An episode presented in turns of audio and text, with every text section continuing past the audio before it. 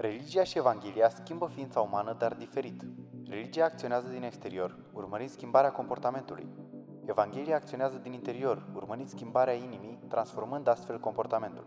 Iată de ce Evanghelia este vestea bună că Dumnezeu face în noi ceea ce religia nu a putut face niciodată.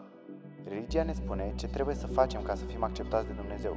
Evanghelia ne spune ce s-a făcut ca să fim acceptați de Dumnezeu. Religia ne spune, ascultă și vei fi acceptat.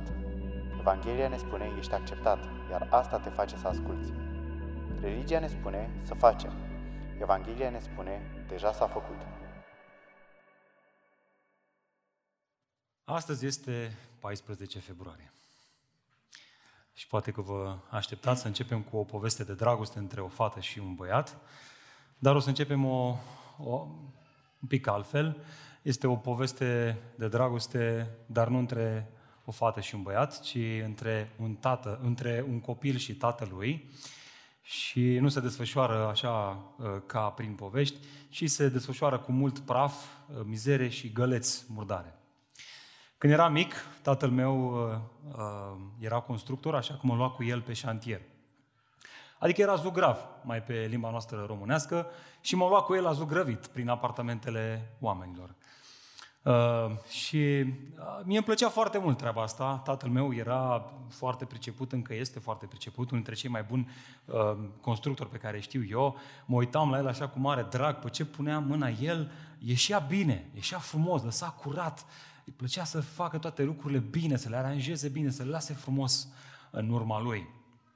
Așa că, ca un copil nu, care se uită la tatălui de jos în sus, și care da, îi place ce vede la tatălui, m-am îndrăgostit și am zis, băi, vreau și eu să fiu meseriaș. Să fiu și un meseriaș, un zugraf. uh, și cumva această dorință a mea de a fi și eu meseriaș se materializa de obicei în două scenarii. Fie lucram împreună cu tatăl meu în aceeași cameră, fie tatăl meu îmi dădea să fac ceva, mi-arăta cum să fac și apoi pleca. E bine, mi-am dat seama destul de repede. Atunci când stăteam cu tata în aceeași cameră, mereu ieșea mult mai bine, ieșea mult mai frumos, mult mai corect. De ce credeți? Pentru că, bineînțeles, tata mă ajuta. Spunea, apăsă mai tare, vezi, nu uita colțul ăla, dă mai încet acum, dă mai lin, dă mai nu știu ce, dă mai nu știu cum. Încât, la final, ieșea foarte bine. Atunci când mă lăsa de unul singur, mi arăta ce trebuie să fac și când mă uitam, mi se părea super simplu. Aproape că îi smulgeam uh, mistria, uh, canciocul, eu știu, gletiera din mâini și spuneam, las că știu eu. A nu trecea prea mult timp, că după ce pleca el, mă blocam. Efectiv, nu mai era la fel de simplu cum părea. Și adesea, tata după o vreme se întorcea și își punea mâinile în cap. Nu așa? Fiecare dintre noi am experimentat această diferență, să încerci să devii ceva de unul singur sau să o faci cu ajutorul unui expert, dacă vrei să cânți la un instrument. Și îți pui tu YouTube acolo, încerci, dar nu iese, frate. Însă când vine un profesor și îți arată, uite cum să lovești chitara, uite cum să ții pana în mână, uite, cum, uite care e tehnica de cântat, parcă altfel merg lucrurile, nu-i așa? E bine, dragilor, tot la fel este și în viața creștină. Noi ne uităm la caracterul lui Hristos și ne îndrăgostim de El. Cine și-a făcut timp să stea să se gândească la atributele lui Hristos, la Evanghelia Harului și ce a făcut El pentru omenire, la faptul că a murit pe cruce pentru păcatele omenirii.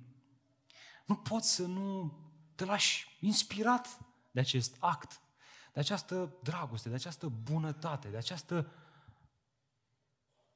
jerfă pe care a îndurat-o până la capăt. Și uitându-te la ce a făcut Isus Hristos, dintr-o dată începi să îți dorești să faci și tu ce a făcut El. Vrei să copiezi, vrei să reflecti și tu în jurul tău caracterul lui Hristos. Însă, atunci când te uiți la el, lucrurile par așa de simple, nu? Să iubești. Ia uite, a murit pentru păcatele noastre. Dar când ești pus tu în situația să mori față de tine, să renunți la tine față de aproapele tău, este destul de dificil, nu-i așa? Este destul de greu. Este ușor să-L vezi pe Domnul Isus Hristos ca fiind răbdător, ca ducându-și crucea până la capăt. Dar atunci când vrei să faci tu asta, parcă este destul de greu. Iată de ce în viața creștină, la fel ca în viața de zi cu zi, avem două posibilități. Cei care vor să reflecte caracterul lui Hristos, caracterul evanghelic, au doar două posibilități. Fie se uită la Isus Hristos, ca mai apoi să-i smulgă din mâini instrumentele care produc acel caracter, vrând să facă ei, să reproducă ei prin puterile lor, să copieze ei acel lucru, să varianta 1, sau varianta 2, să recunoască că ei nu pot, prin puterile lor, să producă acel caracter. Iar asta este ceea ce face doar Dumnezeu. E bine, acesta este mesajul de astăzi, dragilor. Evanghelia produce caracterul evanghelic.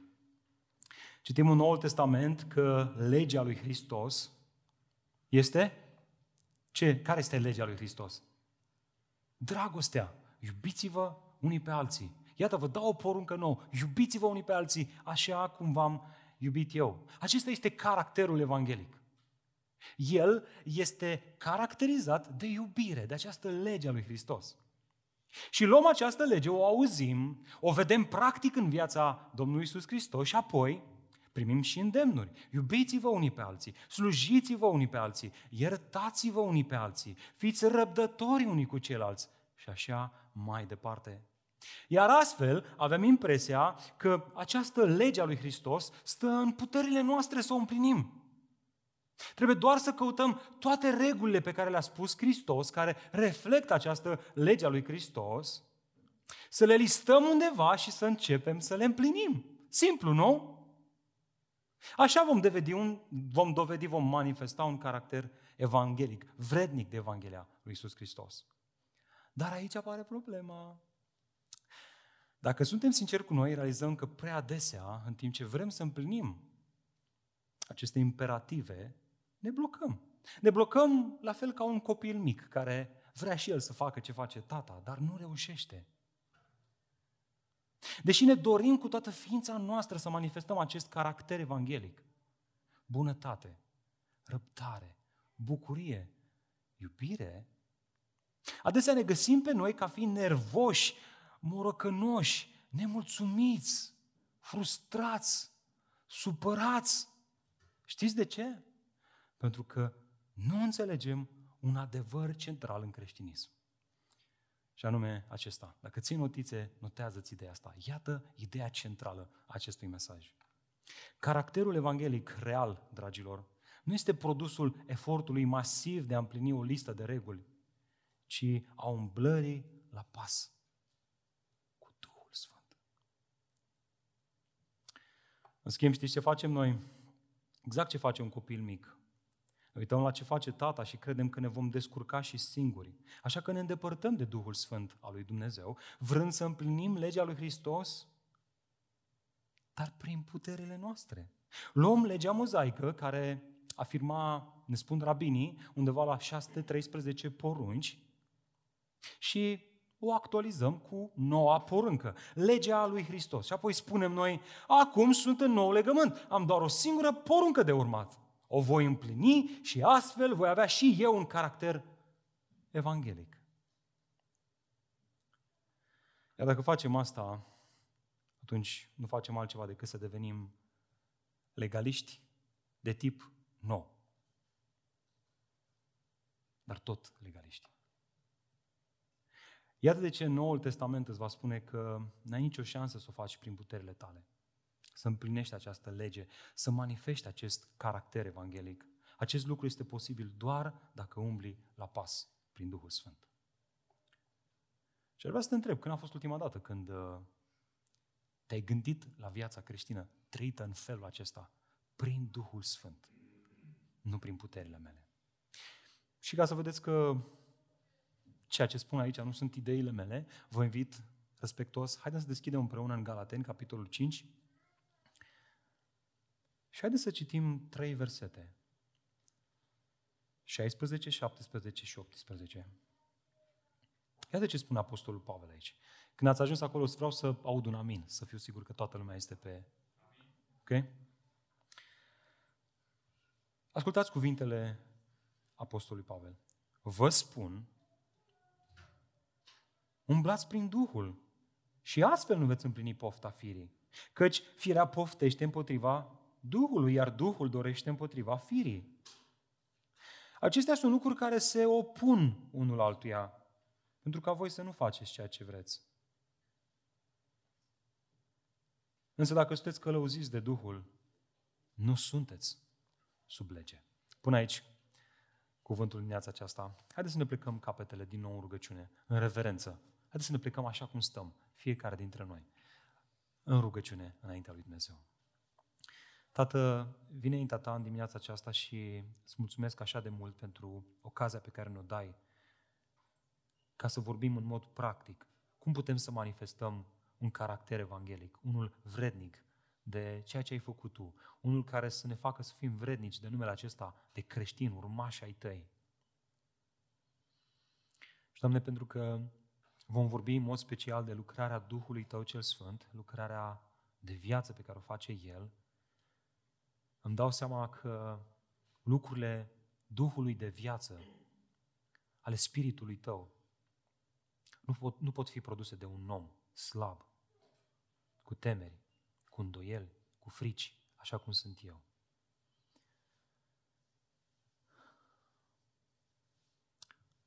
Lucrurile înțelepciunii de sus, Doamne, recunosc că nu le pot explica prin puterea și înțelepciunea unui om. De aceea, Doamne, fă ca aceste adevăruri să rezoneze adânc în inimile noastre prin Duhul Tău cel Sfânt. Suntem dependenți total în dimineața aceasta de Cuvântul Tău și de lucrarea Duhului Tău cel Sfânt în inimile noastre. Și mulțumim, Doamne, că vei face asta, pentru că Tu ai promis că o vei face. În numele Iisus Hristos ne-am rugat. Amin. E bine, iată, cu, iată întrebarea cu care plonjăm în acest text, în aceste trei versete în dimineața aceasta, și anume, dacă ții notițe, notează-ți întrebarea asta. Cum să cresc în caracterul evanghelic prin Duhul Sfânt? Cum să cresc în caracterul evanghelic prin Duhul Sfânt? Realitatea este că fiecare dintre noi, cei care suntem credincioși, suntem creștini, vrem să creștem în caracterul nostru evanghelic. Vrem să manifestăm mai mult roada Duhului în viața noastră, să fim răbdători, să fim iubitori, să fim mai înfrânați. Nu e așa? Ne dorim. Însă, atunci când ne punem această întrebare, cum să manifestăm mai mult acest caracter, la ce alergăm? Ca și în mijloace de a manifesta acest caracter. Și, ho, dacă ești în biserică de ceva vreme, o să vezi că biserica are multe idei. Multe păreri, multe perspective. Ho, dacă lărgești cercul și mergi la religiile lumii, au și ei părerile lor. Fiecare cu ideile lui. Cum poți să manifesti acest caracter evanghelic? E bine, dimineața aceasta avem ocazia să învățăm că modul biblic, modul Noului Testament, modul noului legământ de a manifesta caracterul evanghelic este doar prin Duhul Sfânt. Iată de ce întrebarea este atât de importantă. Dom'le, cum pot să cresc în caracterul evanghelic prin Duhul Sfânt? E bine, Pavel scrie aceste câteva versete tocmai pentru a ne ajuta să înțelegem cum să facem asta într-un mod practic. Prin urmare, iată trei lucruri pe care trebuie să le înțelegem dacă vrei să crești în caracterul tău evanghelic, să, să manifesti caracterul lui Hristos. Primul lucru, mai întâi, înțelege relația de cauzalitate. Este așa de important. Primul lucru pe care trebuie să-l faci, pe care trebuie să-l înțelegi, dacă vrei să crești în caracterul evanghelic, este să înțelegi relația de cauzalitate. Vă rog să vă uitați din nou împreună cu mine versetul 16. Iată, vă spun, spune Apostolul Pavel aici, umblați prin Duhul și astfel nu veți împlini pofta firii. Deși cei care dețin în mână o copie a versiunii Cornilescu, în acest verset, acolo, în Cornilescu, deși apar două imperative, și anume, umblați cârmuiți de Duhul și nu împliniți poftele firii, în realitate, în acest text, avem un singur imperativ, o singură poruncă care introduce o relație de cauzalitate. Vă rog să observați. Observați în text relația de cauzalitate din acest verset. Dragilor, victoria asupra poftelor firești, pământești, este un efect al umblării prin Duhul Sfânt. Porunca, Umblați prin Duhul Sfânt? Consecința, efectul. Astfel nu veți împlini pofta firii pământești. Haideți să ne gândim pentru o clipă la asta. Pentru a nu-ți mai fie sete, bei apă. Și pentru că ai băut apă, consecința este că nu-ți mai este sete. Nu spui, bea apă și nu-ți fie sete. De parcă ai putea să-ți poruncești ție însuți, nu-ți fie sete. Ai, poți să o faci, dar setea o să rămână acolo. Trebuie să faci ceva. Trebuie o cauză, ai nevoie de o cauză care să genereze acest efect, să nu-ți mai fie sete. Iată de ce pentru a nu-ți mai fie somn, te culci, pentru a nu-ți mai fie fric, te îmbraci, pentru a nu-ți mai fie foame, mănânci. E bine, atunci, ce poți să faci pentru a nu mai împlini pofta firii pământești? Serios. Care este înțelegerea ta? Așa cum la toate celelalte avem un răspuns prompt, prompt, imediat. La fel ar trebui să avem și aici. Orice credincios al noului legământ pe care îl întrebi, auzi, cum faci tu să nu mai împlinești pofta firii? El trebuie să-ți dea răspunsul așa. Fără să ezite, fără să clipească. Imediat ar trebui să spună, uite cum, uite care este singura cale. Ar trebui să avem o înțelegere atât de clară încât să putem răspunde instant. Și auzi, dacă acest lucru nu este valid în viața ta, fi liniștit. Scopul nu este să vă fac în vreun fel să vă simțiți prost, că nu știți răspunsul la anumite întrebări. Eu nu le știu. Eu am studiat cartea asta, Galaten, și mă uit la lucrurile acestea și zic, băi, de cum de nu le-am știut până acum în felul acesta? Sau cum de, poate le-am știut, dar de ce nu le-am trăit? De ce nu le-am luat mai în serios în viața mea? De ce nu le-am înțeles mai profund? Iată de ce, dragilor, astăzi avem ocazia să învățăm împreună din Scriptură, din penița Apostolului Pavel, care este mijlocul prin care suntem abilitați să nu mai împlinim pofta firii pământești. Iată de ce această dorință noastră de a învăța asta naște noi două întrebări, două întrebări esențiale pe care le vom lua în dimineața aceasta în sens invers. Vom începe mai întâi cu care este efectul. La modul ca evreu. Domne, eu fac asta, dar ce mi iese? Adică, ok, umblu prin Duhul, dar de ce să o fac? Am tot auzit și eu pe la biserică cu Duhul Sfânt. Care-i treaba cu Duhul Sfânt? Cu Spiritul lui Dumnezeu. De ce trebuie să umblu prin Duhul Sfânt? De ce, de ce trebuie să fac asta? Așa că haideți să începem cu efectul. Și apoi vom merge la cauză. Observați, vă rog, din nou versetul 16, a doua parte. Și astfel nu veți împlini pofta firii. Aceasta este, de fapt, dragilor, o promisiune pe care Dumnezeu o face fiecare, fiecărui credincios al noului legământ.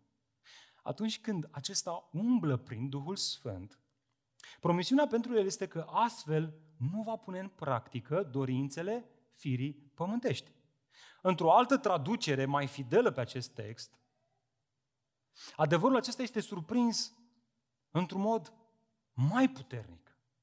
Și anume așa, nu va împlini nici de cum poftele firii pământești. Wow! Wow, de când vreau asta? De când îmi doresc și eu în viața mea să nu mai mă enervez atunci când îmi sare muștarul. Să nu mai dau de gard atunci când îmi iese o ispită în cale. E bine, în dimineața aceasta, la asta ne vom uita. La cum să nu mai dăm de gard. La cum să nu mai împlinim poftele firii pământești. Astfel, întrebarea care se ridică acum este asta. Bun, bun. Dar care sunt dorințele firii? În limbajul nostru obișnuit, acestea mai sunt denumite ca fiind poftele cărnii sau păcatele cărnii. Totuși, înțelesul uh, dat de Pavel în acest capitol este mult mai larg. Pentru el, poftele firii sunt toate dorințele pământești. Și acum atenție mare. Cui scrie Pavel aceste versete? Păi dacă ne uităm un pic mai sus în context, o să vedem că a spus, slujiți-vă unii altora în dragoste. Cine să se slujească unii pe alții? Creștinii, credincioșii. Pavel vorbește aici cu niște credincioși. Unor credincioși le scrie aceste gânduri. Stai un pic. Creștinii au pofte lumești? Nu, n-are cum. Creștinii sunt uh, niște îngerași care plutesc pe niște nori cu niște cerculețe. Ei nu sunt vinovați de nimic. Nu, nor creștine, scrie Pavel aici. Lor le spune să nu împlinească poftele și cum să o facă. Aici apare problema, dragilor. Că uneori avem impresia că odată ce am îmbrățișat Evanghelia și ne-am botezat, această natură veche dispare ca roa dimineții. Nimic mai fals. Câtă vreme credinciosul se află în această lume, între primul advent, prima venire a lui Hristos și al doilea advent, a doua venire a lui Hristos, natura veche se războiește cu natura nouă. Creația veche și creația nouă se află într-o relație antagonică. Desfrâul, cearta, ambițiile, partidele, ispitele sexuale și alte lucruri ca acestea continuă să fie atrăgătoare chiar și după ce devenim credincioși. Hai să fim onești. Este o realitate în viața noastră. În continuare ne enervăm. În continuare ne mâniem, în continuare ne dorim altceva decât soția noastră, altceva decât soțul nostru. E bine, tocmai în acest context, Pavel vine cu această afirmație colosală. El vine cu vestea bună a Evangheliei. Că există o cale prin care să nu asculți de dorințele firii pământești. Iar această cale este un efect al unei cauze. Prin urmare, Vrem să știm, domnule, care e cauza? Care e cauza? A spus-o cât, de, cât se poate declara în versetul 16, în prima parte. Și anume, umblați prin Duhul. Așadar, domnule, ce înseamnă să umblăm prin Duhul? Ce ar fi să începem prin a fi onești cu noi? Cei mai mulți dintre noi am crescut în contexte în care viața creștină a fost ilustrată cu o umblare prin împlinirea unor reguli nu cu o umblare prin Duhul Sfânt. De fapt, secolul 3-4 marchează puternic istoria creștinismului. Atunci când Constantin cel Mare a început să încreștineze tot mai mulți oameni. Adesea într-un mod abuziv.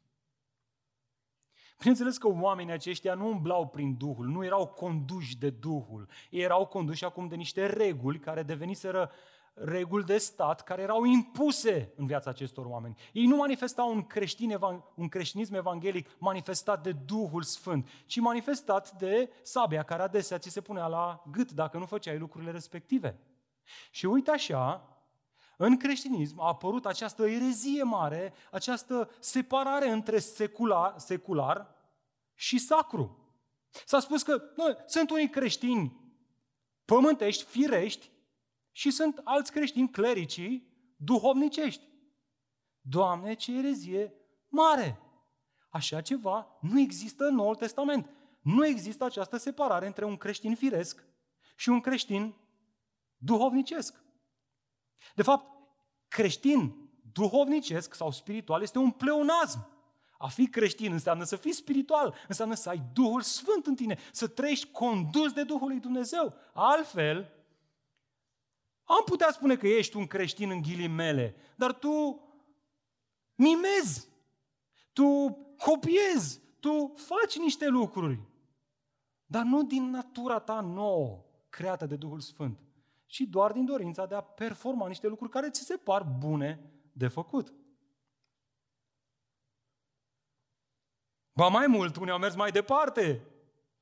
Au vorbit despre Duhul Sfânt ca având legătură cu ceva de genul creștinism 1.1, creștinism 1.2 sau 2.0. Adică ăștia care au Duhul Sfânt sunt ăștia care merg la stăruințe cu Duhul Sfânt. Care au niște seri din astea mai speciale care cumva se întâmplă ceva în viața lor și altă frate, acum sunt mai spiritual, sunt mai, ăștia sunt conduși de Duhul. Nu există așa ceva. Există o umplere cu Duhul Sfânt în vederea slujirii, da, da, da, există. Dar creștinul este condus de Duhul Sfânt. El trăiește viața creștină, manifestă caracterul evanghelic prin Duhul Sfânt. Ăsta nu este creștinismul 1.2, este creștinismul 1.1. Fiecare credincios real din cadrul bisericii ar trebui să fie condus de Duhul Sfânt. Iată de ce Apostolul Pavel spunea foarte, foarte clar treaba asta în Romani. Romani 8 cu 9. Voi însă nu mai sunteți pământești, ci duhovnicești sau spiritual, dacă vrei, un termen mai actual. Dacă Duhul lui Dumnezeu locuiește în adevăr în voi. Dacă nu are cineva Duhul lui Hristos, nu este a lui. El se poate numi un, un creștin dacă vrea. Acum, ce poți să-i faci omului? Că suntem în secolul 21. Postmodernist, fiecare poate să zică ce vrea. Poate să zică că el e, el e băiat, dar zice eu sunt fată. Nu. Ce poți să-i faci? Poți să-l contrazici? Dacă îl contrazici, că zice că nu ai, nu-l iubești, că nu ești răbdător cu el sau cine știe ce zice. Dar asta e simplu. Dacă vrei să fii creștin sau cei care sunt creștini sunt cei care umblă prin Duhul Sfânt al lui Dumnezeu. Asta înseamnă să umbli prin Duhul. De fapt, fapt, de fapt grecescul peripateu aici, aceast, acest verb a umbla este folosit la timpul prezent și indică o acțiune continuă, regulată. Cu alte cuvinte, un mod de viață. Și faptul că verbul este la modul imperativ ne arată cu claritate, dragilor, că nu este vorba de o opțiune. Adică, bă, aici în partea dreaptă băgăm credincioși și duhovnicești, ăștia care mai spirituali, așa, care ei vor să umble prin Duhul. Ăștia aici la dreapta, ăștia la alții nu prea, nu știu, nu prea, ei văd, nu, nu, nu, nu, domnule, ei vezi. Lasă-i mă, ei sunt credincioși firești, pământești. Nu există așa ceva. Biserica nu este împărțită în felul acesta. Noi toți, care într-adevăr avem Duhul lui Dumnezeu, suntem spirituali. Amin? A, discutăm de diferite niveluri de maturitate. Putem să o facem. Copii, tineri, părinți, da. Da, unii pe calea aceasta a spiritualității sunt mai în față, alții mai în spate, dar toți sunt spirituali. Și toți creștinii sunt conduși prin Duhul Sfânt. Dragilor, ascultați cu mare atenție. Discutăm aici de resursa principală prin care putem trăi o viață care manifestă un caracter evanghelic. Porunca aceasta de a umbla prin Duhul Sfânt este asemănătoare cu porunca crede în Isus ca să fii mântuit. Nu există mântuire în afara lui Hristos. La fel este și cu sfințirea în viața creștină. Aceasta nu există fără Duhul Sfânt. Și adesea teologii văd lucrurile acestea în sisteme. Și sistemele sunt bune că ne ajută să gândim lucrurile mai sistematizat, dar trebuie să avem grijă cu ele. Teologii vor spune că în mântuire vorbim de monergism, adică o singură persoană lucrează mântuirea. Și aceea este Dumnezeu. Prin Domnul Isus Hristos, prin Duhul Sfânt. Și apoi spune ei, da, da, în sfințire vorbim de sinergism, adică două persoane lucrează. Dumnezeu și omul. Și așa e. Omul trebuie să se sfințească. Omul trebuie să-și ducă mântuirea până la capăt. Dar atenție! Acesta este efectul a unei cauze. Care e cauza? Duhul Sfânt, care este în credincios și care îl face să fie acum o nouă creație. Duhul Sfânt, John MacArthur a spus atât de frumos, citez, așa cum Isus Hristos este persoana principală în îndreptățire, tot la fel Duhul Sfânt este persoana principală în sfințire. Un credincios nu se poate sfinți pe sine, așa cum nu poate să se mântuiască. El nu poate trăi viața creștină prin resursele proprii, așa cum nu s-ar fi putut mântui prin resursele proprii. Dragilor, întrebarea la care răspunde umblarea prin Duhul este asta. Cum mă pot împotrivi în lupta împotriva păcatului? Răspuns, prin Duhul. Mai exact, prin umblarea la pas, într-un mod continuu cu Duhul Sfânt. De fapt, eșecul în lupta împotriva păcatului constă tocmai în faptul că nu ne luptăm bazându-ne pe resursele noastre și pe strategiile noastre,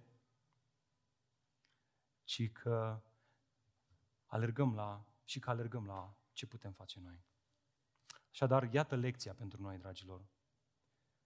Iată lecția, haideți să o reținem. Eșecul în lupta împotriva păcatului nu vine din faptul că nu am folosit suficient resursele pe care le avem în noi, ci că nu ne supunem în mod continuu Duhului Sfânt, singura resursă care este așezată în noi și care poate să producă un caracter evanghelic. Pot să fiu real cu voi?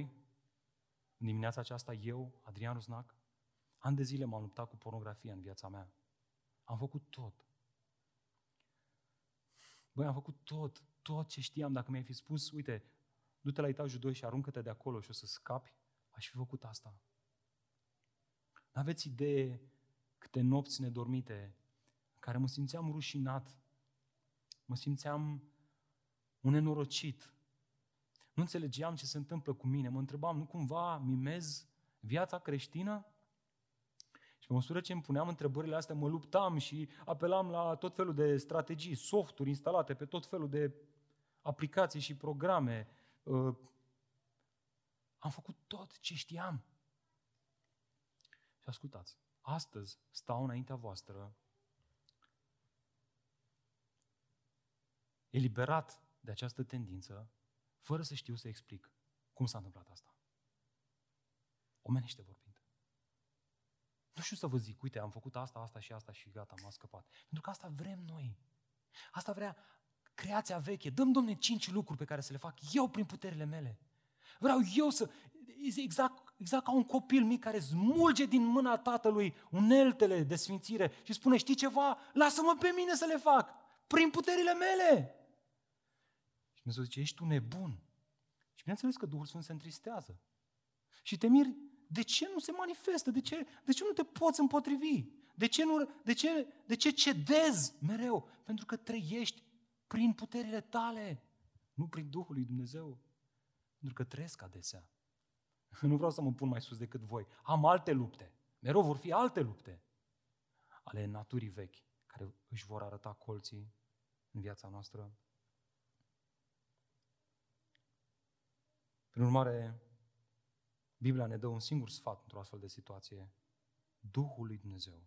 Duhul lui Dumnezeu care se îndură de noi și ne ajută să crucificăm această dorință veche, rea, care zvâgnea în noi, care zvâgnește adesea în noi.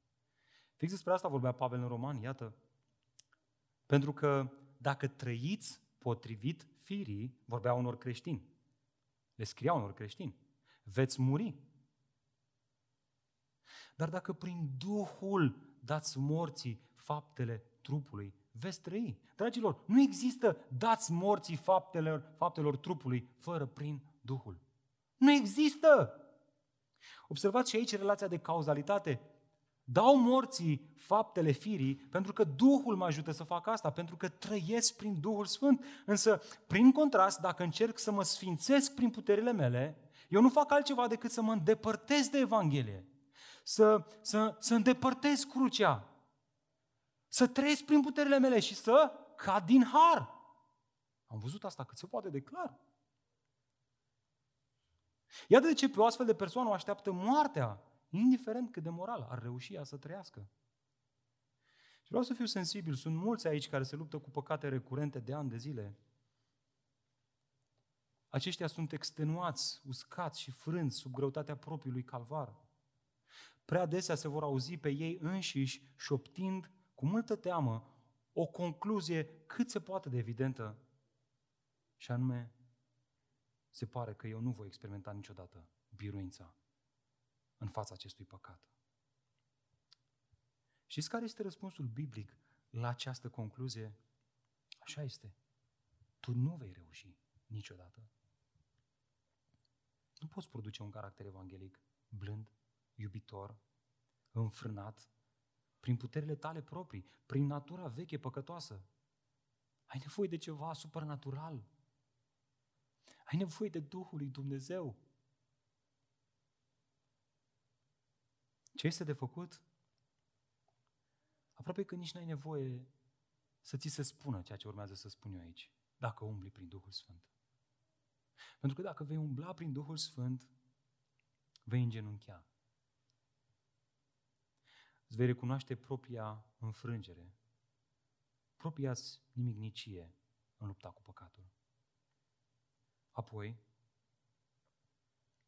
vei lua aceste adevăruri ale Evangheliei. Că prin Hristos îți poți crucifica natura veche prin Duhul Sfânt și le strânge aproape de inima ta vor deveni comoara ascunsă din inima ta. Duhul Sfânt le va întipări în minte. Îți va aduce aminte de ele atunci când te lupți cu natura veche. Dragul meu, înțelege că lupta cu păcatul nu este un război purtat prin propriile tactici și strategii. Nu este o terapie psihologică.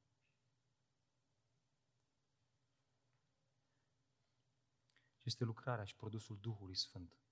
O lucrare supranaturală în inima ta, în inima mea.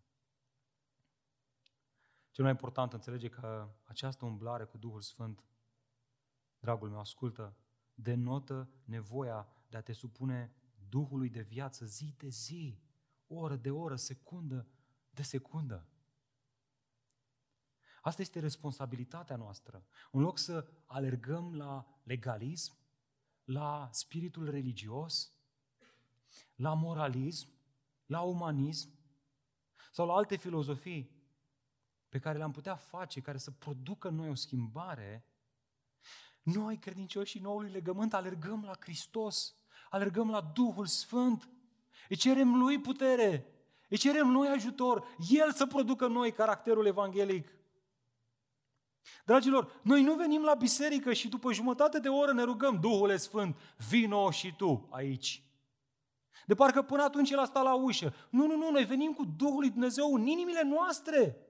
Pentru că cei care sunt al lui Hristos au Duhul lui Dumnezeu, sunt conduși de Duhul lui Dumnezeu, își trăiesc viața prin Duhul lui Dumnezeu, ei conduc spre biserică prin Duhul Sfânt. Ei, și când conduci prin Duhul Sfânt, nu te mai cerți cu soția. Ea ți-a zis una, că na, natura veche mai ies la suprafață, dar Duhul îți va spune, răspunde în dragoste, acoperă cu dragoste. Duhul lui Hristos îți va spune asta. E, dar îți va spune și vechea creație. Bă, nu te lăsa mai prejos, mă. Păi ce? Păi de când câștigă ea în fața ta? Și încep să te cerți. Dar poate că asculți toate acestea și spui, frate, sună atât de bine ce spui aici, aproape, aproape că e romantic, așa, potrivit pentru 14 februarie. Dar eu am o problemă, frate. Bă, la mine nu se întâmplă lucrurile așa de simplu. Păi, nu e așa de simplu, adică, bun, acum cât stau pe scaun, pare simplu, dar ies pe ușa aia. Și îmi zice soția una și îi zic, îi zic, frate, nu o las. Păi ce? Păi eu nu știu să nu zic, eu știu doar să zic. Și o așez în locul ei de nou să fie în supunere, zicem noi, bărbații. Și Biblia zice, vrei să fie în supunere, iubește-o, acoperă cu dragoste. Adică vrem ce spune Noul Testament, dar prin puterile noastre. E bine, dacă vezi lucrurile în felul acesta, să știi că ești într-o companie bună. Ești înconjurat de oameni care duc exact aceeași luptă ca și tine, cu mine în frunte. Nu la întâmplare, Pavel continuă tocmai în felul acesta. Cum să cresc în caracterul evanghelic prin Duhul Sfânt în al doilea rând? Al doilea lucru pe care trebuie să-l înțelegem este acesta. Înțelege războiul ireconciliabil. Dați-vă cu mine versetul 17, prima parte. Căci firea poftește împotriva Duhului, iar Duhul dorește împotriva firii. Dragilor, în acest verset Pavel ne oferă motivul pentru care este atât de crucială umblarea aceasta prin Duhul Sfânt. Observați în text conjuncția căci, care introduce o explicație la întrebarea de ce trebuie să umblăm prin Duhul Sfânt? De ce? Deoarece este ceva în mine și în tine, dacă ai Duhul lui Dumnezeu, care poftește împotrivă la tot ce produce Duhul în tine. Credincioșii care sunt locuiți de Duhul Sfânt experimentează o bătălie uriașă în inimile lor, una pe care n-au cunoscut-o înainte. Așadar, haideți să vedem despre ce e vorba. Sunt și aici două întrebări, dar le vom lua pe rând de data asta. Două întrebări esențiale. Mai întâi notează asta. Dacă vreau să înțeleg care este viața mea prezentă, trăită prin Duhul Sfânt, atunci, logic, trebuie să înțeleg cum era viața trăită în firea pământească. Haideți să răspundem la întrebarea asta. O astfel de viață trăită prin firea pământească, este pe deplin firească. Ce înseamnă asta? Păi, înseamnă o viață încovoiată înspre noi, dorințele și fericirea noastră. Iar astfel, împotriva lui Dumnezeu. Ascultați! Un om firesc nu poate să-i placă lui Dumnezeu. El este egoist, el este mândru, el este arogant, este mereu curbat înspre sine, urmărește mereu interesele proprii, chiar și când face ceva bine. Oamenii fără Hristos îl urăsc pe Dumnezeu. Și poate auzi asta și spui, stai mă frate că eu nu știu să fi fost așa. Adică pe bune, înainte să, să-L fi cunoscut eu pe Hristos într-un mod personal, eu nu mi-aduc aminte să-L fi urât în vreun fel pe Dumnezeu. Cum poți să spui așa ceva? Dar chiar mă irită. Stai un pic, liniștește-te un pic. Ascultă cu atenție. Omul neregenerat, neregenerat, adică care nu este locuit de Duhul, Duhul Sfânt, are adesea impresia că îl caută pe Dumnezeu. Dar de fapt, el caută beneficii din partea lui Dumnezeu. Dar nu pe Dumnezeu însuși.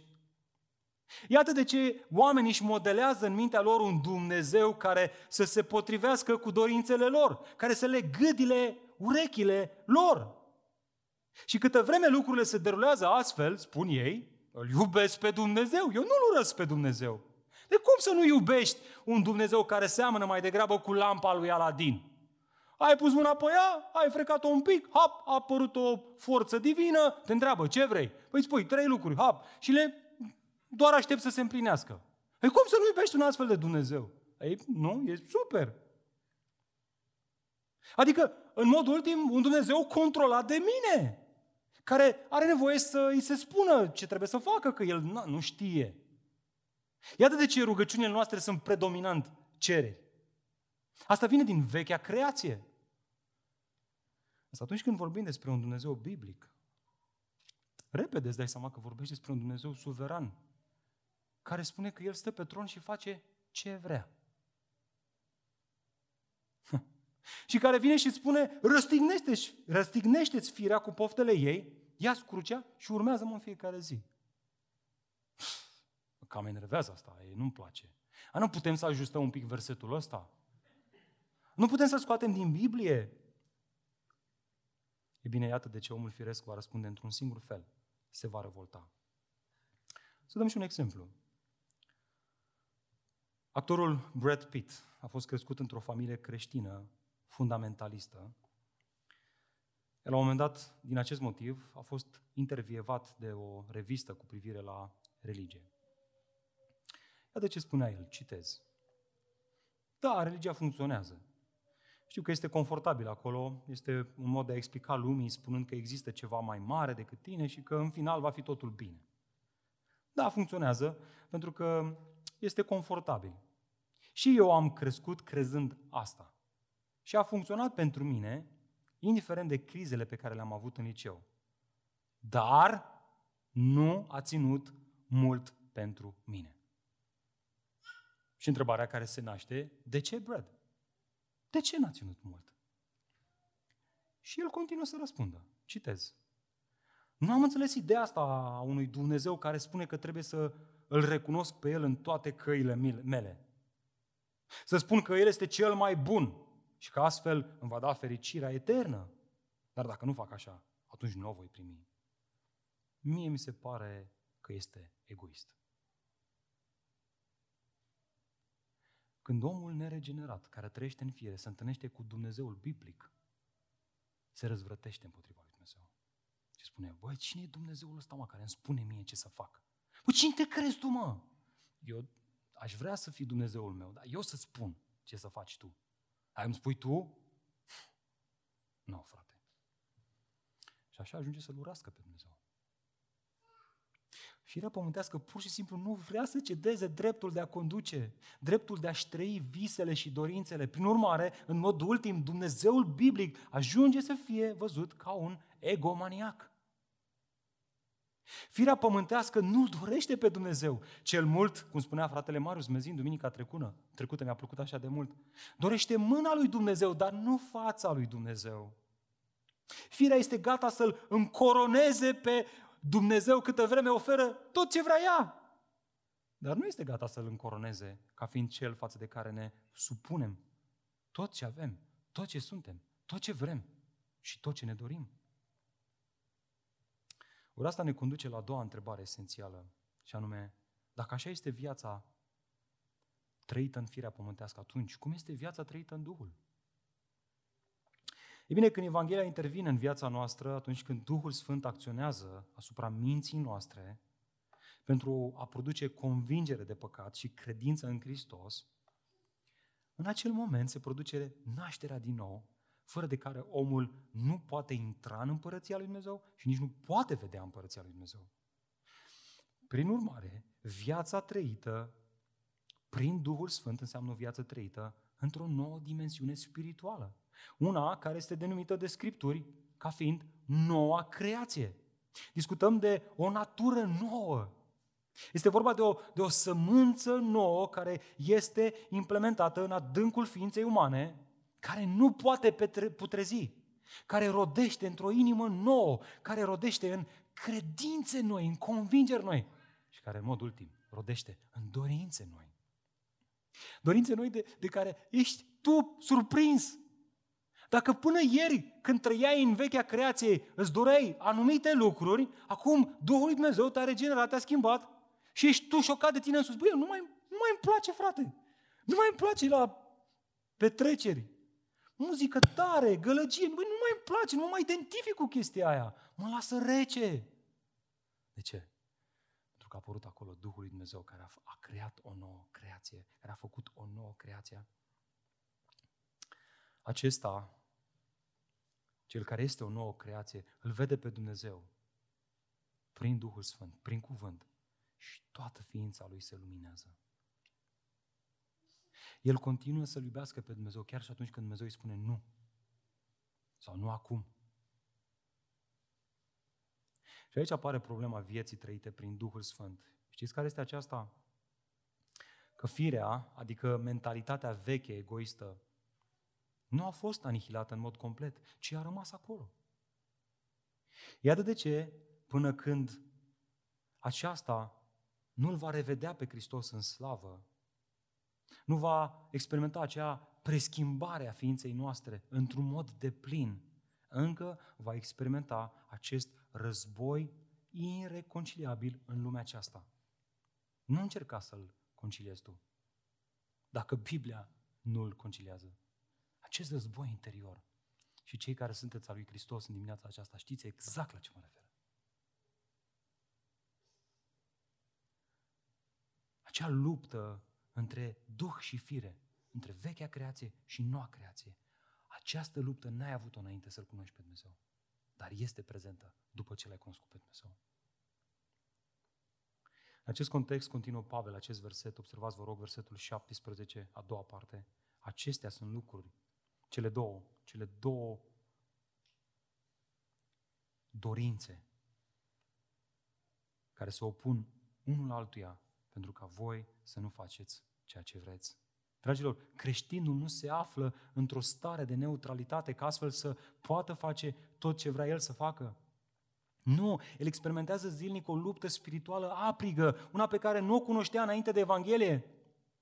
Creștinii, în exprimarea plastică a lui Luther, nu sunt, citez, spunea el, pietre și bușteni, adică oameni care, citez, nu sunt mișcați de nimic, nu simt nicio, nicio poftă sau dorință a cărnii.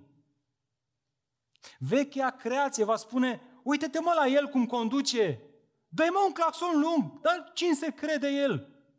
Nu se dă la o parte, dă-te mă jos la el. Bă, ce... Știți la ce mă refer, nu? Noua creație zice, făi cu mâna. Iată așadar a doua lecție, dragilor.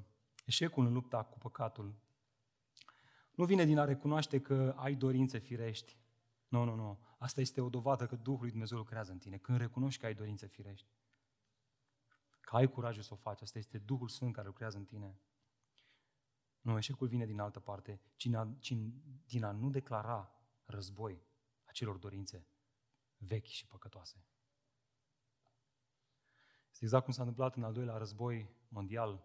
Inițial, mai multe state au adoptat o politică de stat neutră. Au zis că ei nu se bagă. Dar după o vreme și-au dat seama că nu pot să stea neutri. Unii au rămas până la capăt neutri. Așa că au pus mâna pe un act și au semnat un act de parteneriat, de alianță cu una dintre forțele combatante. În momentul în care acel act a fost semnat, este momentul în care țara s-a aflat sub război. După ce au semnat acel act, ei n-au putut să mai zică, a, noi nu ne băgăm. Că cum să nu te bagi când avioanele încep să zboare deasupra țării tale, bombardând orașele? Te bagi și te bagi cu toate lupta ta, cu toate forțele tale, cu toată altire... altire. Știți voi. Nu-mi iese. Nu-l zic. Înțelegeți? E bine, așa este și viața creștină. În momentul în care ai devenit creștin, dacă trăiești prin Duhul Sfânt, ai semnat actul de război împotriva naturii vechi și nu te dai înapoi. Tu nu poți să spui, băi, eu așa sunt, frate, ce? Eu așa sunt, eu mă enervez, dacă nu-ți place să fii sănătos. Ce? Cumva mărturisești, zici, mai, nu spune Biblia să ne mărturisim păcatele. Uite, frate, eu mărturisesc. Dar tu mărturisești ca să te resemnezi, ca să te justifici, ca să te scuzi. De fapt, mi-e frică că tu nu ești născut din nou. Dacă ai această abordare cu privire la viața creștină și caracterul evanghelic. Cel care este al lui Hristos, care este condus de Duhul Sfânt, nu va fi mulțumit cu o viață trăită prin poftele vechi, ci va declara zilnic război acelor dorințe Ori asta ar trebui să ne determine, dragilor, să ne întrebăm, bun, dar care sunt armele care au puterea de a liniști natura veche păcătoasă, care zvâgnește și vrea să preia controlul mereu. Nu spune Pavel în versetul 24 din același capitol, la care ne vom uita duminica viitoare. Ia uitați-vă. Cei ce sunt ai lui Hristos Iisus și-au răstignit firea cu poftele și dorințele ei. Observați, natura veche păcătoasă nu este anihilată într-un mod total. Ea este țintuită pe cruce. Încă, încă mai dă din coadă, încă mai se luptă, încă mai se ridică, încă vrea să mai, să mai tragă aer, încă vrea să se manifeste, încă vrea să-și mai facă simțită prezența. Dar cei care sunt ai lui Hristos, prin Evanghelie, prin Domnul Iisus Hristos, prin Duhul Sfânt, își țintuiesc aceste dorințe pe cruce. Și sper că ești sincer cu tine dimineața aceasta. Sper că ai curajul să-ți pui aceste întrebări. Duc eu această luptă? O regăsesc eu în interiorul meu? Mai mult, cunosc eu această luptă aprigă? Credinciosul care umblă prin Duhul nu va lăsa armele jos în fața firii, ci se va lupta cu ea. De ce? Pentru că Duhul care este în el acum râvnește, dorește, poftește împotriva vechii creații. John Stott a comentat atât de frumos acest pasaj, spunea el, citez, Ați luat crucea, era figura de stil foarte sugestivă folosită de Domnul nostru pentru, a, pentru negarea de sine. Fiecare urmaș al lui Hristos trebuie să se comporte ca un criminal condamnat și să-și poarte crucea spre locul de execuție. Acum Pavel duce metafora până la concluzia ei logică. Nu trebuie doar să ne luăm crucea și să o purtăm, ci să și avem grijă ca execuția să aibă loc. Noi trebuie să ne luăm carnea, egoul nostru lăuntric și nestâmpănit și metaforic vorbind, să o țintuim pe cruce. Procedura răstignirii sinelui sau a negării sinelui este precum metafora, întotdeauna fără milă, dureroasă și decisivă. Asta face Duhul lui Dumnezeu în noi. Vă întreb acum. Noi care atâtea mesaje am vorbit despre libertatea pe care o aduce Hristos în viața noastră. Este umblarea prin Duhul o viață libertină?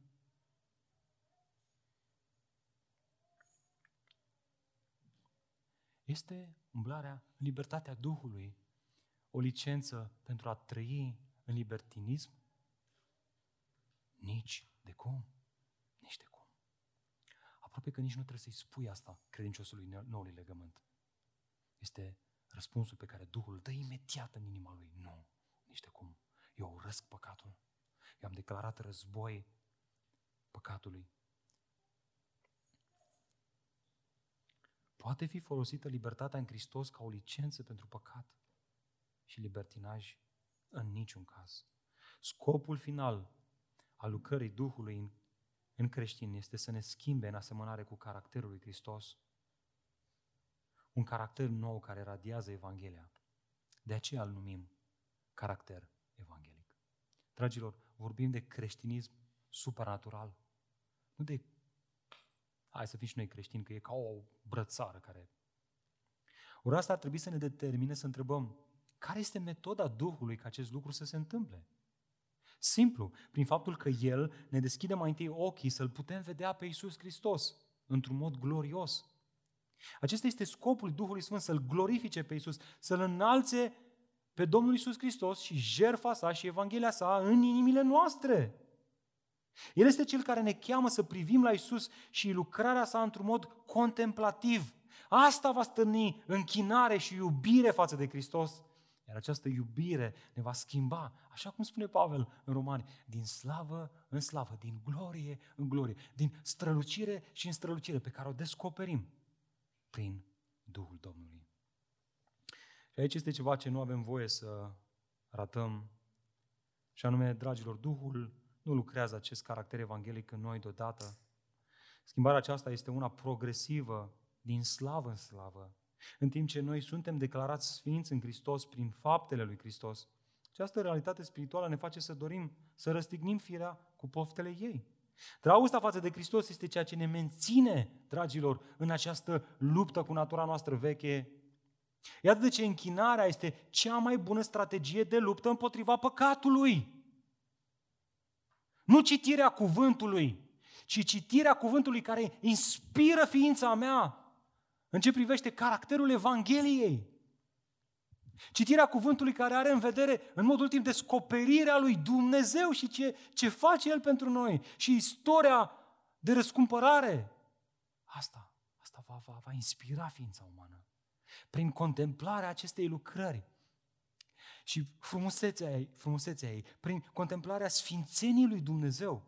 Cu cât voi face mai mult asta, cu atât o să urăsc păcatul mai tare. Pentru că nu e așa. Acest lucru este valabil și în viața noastră. Dacă ai un prieten la care te uiți, contemplându-l, admirându-l, nu e așa că începi să preiei și tu din aspectele lui de caracter? Te regăsești pe sine, câteodată spui, uite mă, eu fac ce a făcut ăla. Pentru că l-ai admirat. Pentru că te-ai uitat la El. Ei bine, același lucru se întâmplă și cu Hristos. Omul firesc nu-L poate contempla pe Hristos prin ființa Lui, prin puterile sale, nevoie de Duhul Sfânt. Iată de ce spune Scriptura că nimeni nu poate spune Isus este Domnul decât prin Duhul lui Dumnezeu. Adică, într-un mod real, Isus este stăpânul, asta înseamnă Isus este Domnul. El este Adonai, El este stăpânul meu. Și nu doar că o declar, e o realitate a vieții mele. Asta nu pot spune decât prin Duhul Sfânt al lui Dumnezeu. Dragilor, creștinismul nu este religiozitate. Este viața din Duhul Sfânt. Este, este, este Dumnezeu care vine să locuiască în acest trup muritor. Este revărsarea plinității lui Dumnezeu în noi. Ca noi să trăim niște vase de lut slabe, avându-L pe Hristos prin Duhul în inimile noastre. Doamne, cât de tare este asta! Doamne, cât de cât de frumoasă este o viață trăită cu Duhul lui Dumnezeu zilnic, prin Duhul. Oricât de grea ar fi ea, oricât de imprevizibil ar fi ea, oricât de pandemie ar veni peste noi, viața trăită în Duhul este absolut uimitoare. Și dacă nu ai fost regenerat de Duhul Sfânt, ce spun eu aici? Sunt niște... Bă, ce zice asta aici, măi, frate?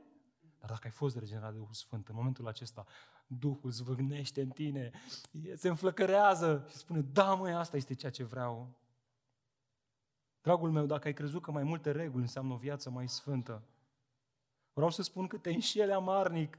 Crucificarea păcatelor nu se face prin mai multe reguli, ci prin Duhul Sfânt. Exact despre asta vorbește Pavel în continuare. Cum să cresc în caracterul evanghelic prin Duhul Sfânt? Nu în ultimul rând. Înțelege noua realitate spirituală în care trăiești, ca și credincios al noului legământ. Versetul 18. Însă, dacă sunteți călăuziți de Duhul, atunci nu mai sunteți sub lege. Auzi? Duhul este pus în antiteză cu legea, regulile, religiozitatea, legalismul, moralismul. Nu există și una și alta. Există ori asta, ori asta. Pentru a înțelege acest verset pe care Pavel îl uh, afirmă aici, trebuie să ne amintim puțin contextul, pe care sunt convins că îl știm. Pavel a mers în regiunea Galația și a început să predice Evanghelia. În urma auzirii Evangheliei, Duhul lui Dumnezeu a născut credință în inimile unor oameni care auzeau Evanghelia predicată și a făcut semne și minuni printre ei. Dar el nu, nu le-a spus nimic despre legea mozaică. El nu predica legea mozaică, el predica Evanghelia. Deci, predicarea simplă a Evangheliei i-a regenerat pe acești oameni și i-a făcut acum din niște oameni firești, niște oameni călăuziți de Duhul lui Dumnezeu. Aceștia au primit Duhul Sfânt în inimile lor și astfel au fost înfiați în familia lui Hristos. Așa au apărut primele biserici din regiunea Galației. Și aici se complică lucrurile. Că după ce Pavel a plecat de acolo, în urma lui au venit unii numiți iudaizatori, niște misionari veniți de la Ierusalim, acolo de unde s-a născut creștinismul, care spuneau că mântuirea nu este, domne, posibilă fără păzirea legii mozaice. Aceștia prezentau o ecuație de genul în Hristos, da? da? Hristos plus împlinirea legii mozaice. În mod concret și specific în Galația, aici, circumcizia. Fă și circumcizia și atunci vei fi mântuit. E bine, în, toate, în toată această epistolă, Pavel argumentează că această ecuație este o nebunie. Că în momentul în care adaugi la Hristos orice altceva, este momentul în care l-ai pierdut pe Hristos, ai căzut din har și te-ai îndepărtat de ceea ce produce un caracter evanghelic. Nu vi se pare asta ceva super ciudat, dragilor? Nu este așa că noi avem impresia că ceea ce produce caracterul creștin este un set de reguli. Că ar trebui să ne notăm mai multe reguli și să căutăm să le împlinim.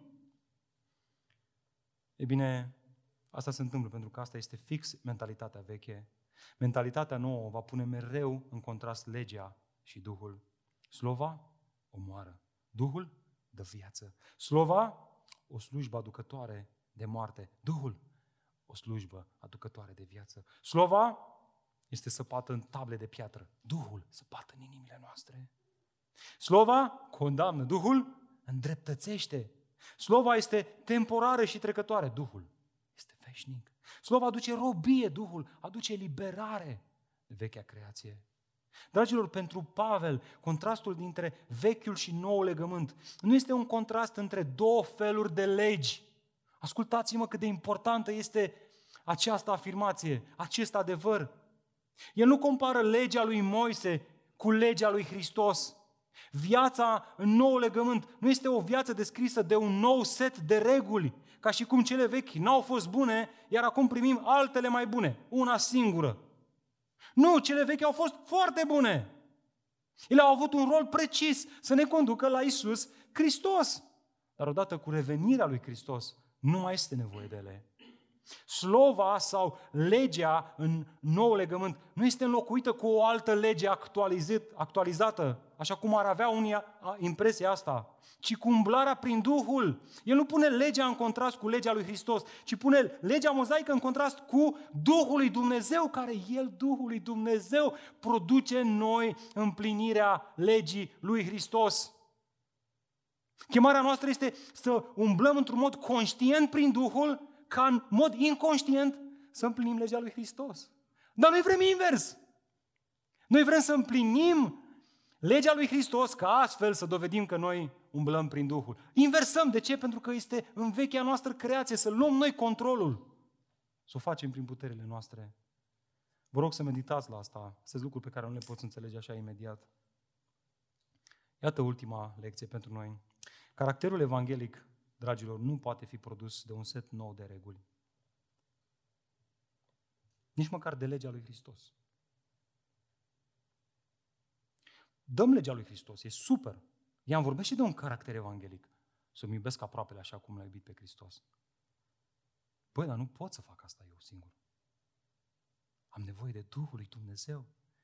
Iată de ce El este produs doar printr-o umblare la pas, în mod continuu, cu Duhul Sfânt al lui Dumnezeu. Amin? Nu prea sunteți convinși. Treaba voastră. Dați înainte prin lege dacă asta vreți.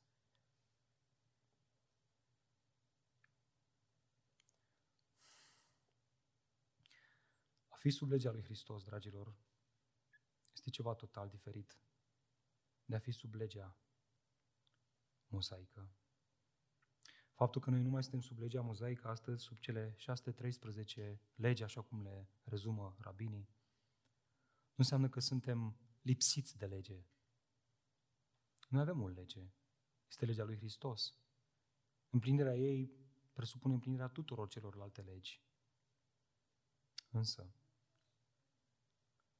în nou legământ, dragilor, în nou legământ, legea lui Hristos devine parte din noua noastră creație, din noua noastră natură, din cine suntem noi. Iată de ce este scris în inimile noastre. Charles Later, în uh, cartea sa, Legea lui Hristos, extraordinară cartea asta, vă recomand să o luați, să o citiți, Magna Grația, gratis, Stefanus, o puteți cumpăra în format fizic. Spune atât de frumos, comentând tocmai acest adevăr, citez, Conform Noului Testament, viața creștină nu reprezintă un efort masiv de a păzi o listă de reguli. Indiferent dacă acea listă este legea lui Moise sau vreo versiune actualizată de Hristos în predica de pe munte, și atunci, atenție, și făcută de o mie de ori mai dificilă de împlinit. S-a zis? Ha, dar eu vă zic, și tot timpul ridică ta ștecheta mult mai sus. S-a zis să nu ucizi? Dar eu vă zic, mă spune un cuvânt nepotrivit și deja e ucis. Hristos ia legea asta și o duce la un alt nivel.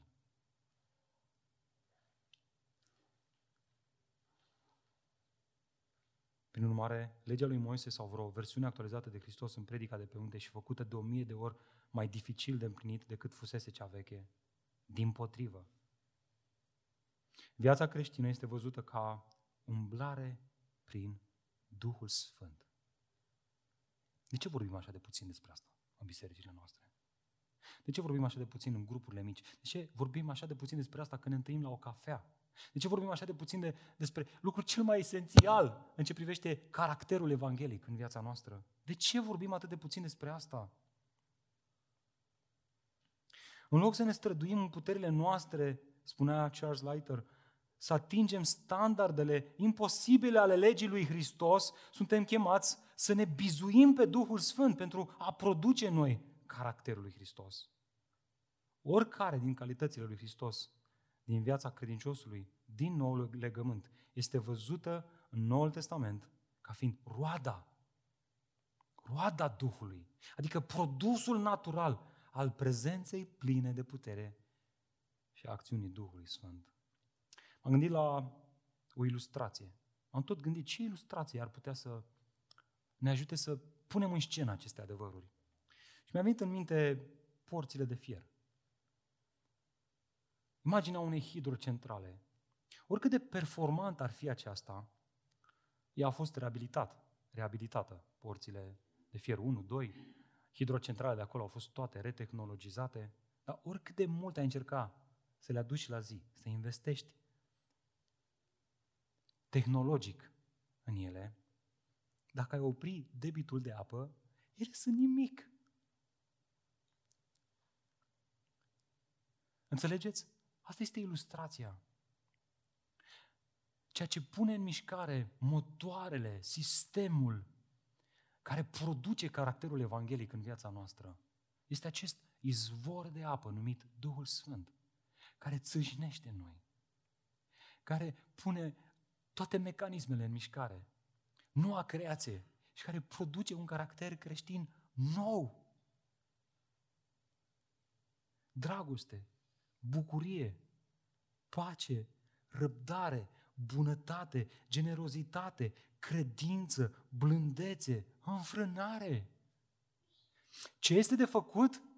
Păi ce să fie de făcut? De la o parte tot ce stă în calea acestui flux de apă, aducător de viață, de energie, de motivație nouă. Cum, frate, cum să fac asta într-un mod foarte practic? A spus atât de clar Pavel în acest, această epistolă, în 3 cu 5, Galaten 3 cu 5. Așadar, spune el, el va da Duhul și a făcut minuni între voi. Și acum întrebare. Pentru că ați făcut faptele legii, adică ați împlinit voi ceva? Sau pentru că ați crezut ceea ce ați auzit? Vreau să vă întreb, ce au auzit galatenii? Ce au auzit galatenii de Duhul lui Dumnezeu a lucrat în viața lor cu minuni și semne? Ce au auzit? Credința. Credința. Care credință? Evanghelia, fraților. Vrei mai mult din Duhul Sfânt? Nu ai nevoie de o seară de stăruință. Aleargă la Evanghelie. Aleargă la Domnul Isus Hristos. Observați, binecuvântarea prezenței Duhului Sfânt nu este rezultatul împlinirii unor reguli, ci rezultatul adăpării sufletului nostru în cuvântul lui Dumnezeu. Duhul Sfânt a făcut minuni în bisericile din regiunea Galația și face minuni astăzi printre noi. Pentru că aceștia au crezut ce au auzit. Au crezut Evanghelia. Duhul Sfânt nu atrage atenția înspre sine. Duhul Sfânt are nevoie să fie lăudat. Duhul Sfânt vine ca să-L înalțe pe Hristos în inimile noastre. Și atunci când Hristos este înălțat, atunci este momentul în care Duhul lui Dumnezeu e la lucru. Vrei mai mult din Duhul Sfânt? Vrei să trăiești mai mult prin Duhul Sfânt? Vrei să manifesti mai mult caracterul evanghelic? Admiră-L pe Hristos. Admiră Evanghelia. Cunoaște Evanghelia. Seria aceasta de mesaje pe Galateni, asta are scopul, să descoperim Evanghelia, să o cunoaștem. Noi suntem chemați, noi nu suntem chemați să producem puterea și lumina vieții lui Hristos, ci suntem chemați să îndepărtăm orice murdărie care poate să blocheze acest viaduct această conductă de la izvorul de viață până la inimile noastre. Suntem chemați să îndepărtăm orice murdărie care poate să blocheze curgerea liberă a acestei vieți către și prin noi. Pe scurt, suntem chemați să ne pocăim de orice lucruri din viețile noastre care pot să stingă sau să întristeze lucrarea Duhului Sfânt. Și astfel, suntem chemați să alergăm spre promisiunile Evangheliei care ne-au fost făcute în Hristos și în cuvânt. Altfel spus, suntem chemați să ne adăpăm zilnic în cuvânt. Astăzi, chiar mulți în cadrul Bisericii Evanghelice ne va spune, vrei un caracter evanghelic? Ah, hai să zic, că n-ai tu timp cât am eu să zic. Fii atent. Hainele trebuie să fie așa,